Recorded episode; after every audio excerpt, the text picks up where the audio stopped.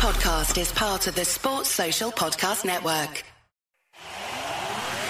From the fifth quarter studio in Madison, Wisconsin, you're listening to the Rule of Three Offense Podcast. Here's our host, Steve Collins.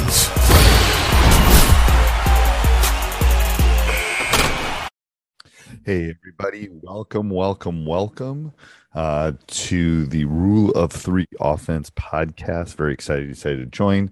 Um, today, we're going to talk about the rules for um, the passer. So, we're just going to talk about passer rules. Over the next month, we'll talk about cutter rules and weak side w- rules and, and other options within inside the um, the rule of three offense. Remember, this is an offense that can be run for any age. You can get it more complicated, you can get it less complicated. It all fits on a three by five um, because we all know that um, the the Kiss standard works and and simplicity wins basketball games, and uh, that's why the rule of three. If you've listened to any of the podcasts prior to this one.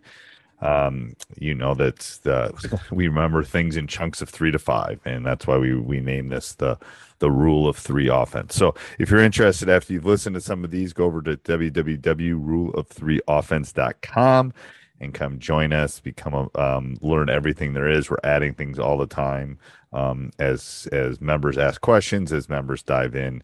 Um, we just keep asking stuff, and I'm guessing this basketball season.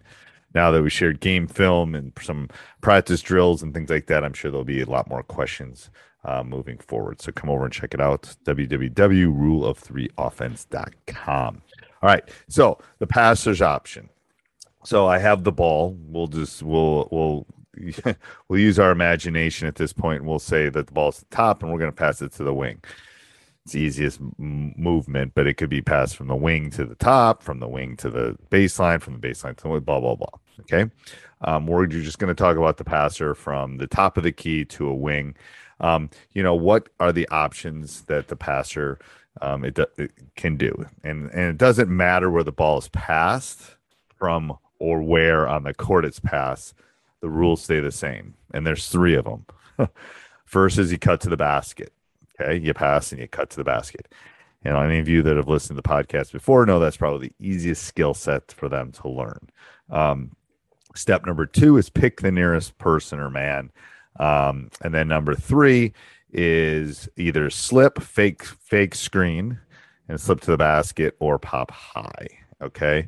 Um, so those are the three options um, that we have. Um, that we have as far as the passer goes, and it doesn't matter where on the court those specific things good.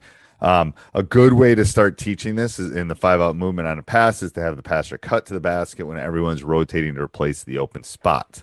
Um, the only exception to this rule is a pass from the corner. Pass from the corner, people go, well, where do they pass? Where do they go? And then it, we usually do a replace. Um, so the ball is passed from the corner, let's say to the wing, same side wing. Um, they would big V cut and come back out.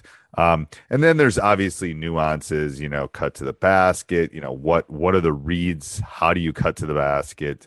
Um, you know, and that's where we'll, we get we get into those nuances within inside that, you know, what does the screen look like? How do you set those screens? Where do you set them?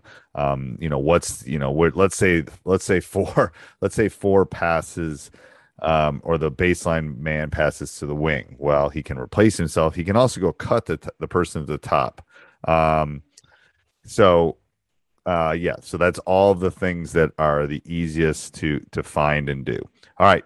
Uh, anyway, if you have questions, let me know at steve at teachhoops.com and we'll talk soon. Bye. Sports Social Podcast Network.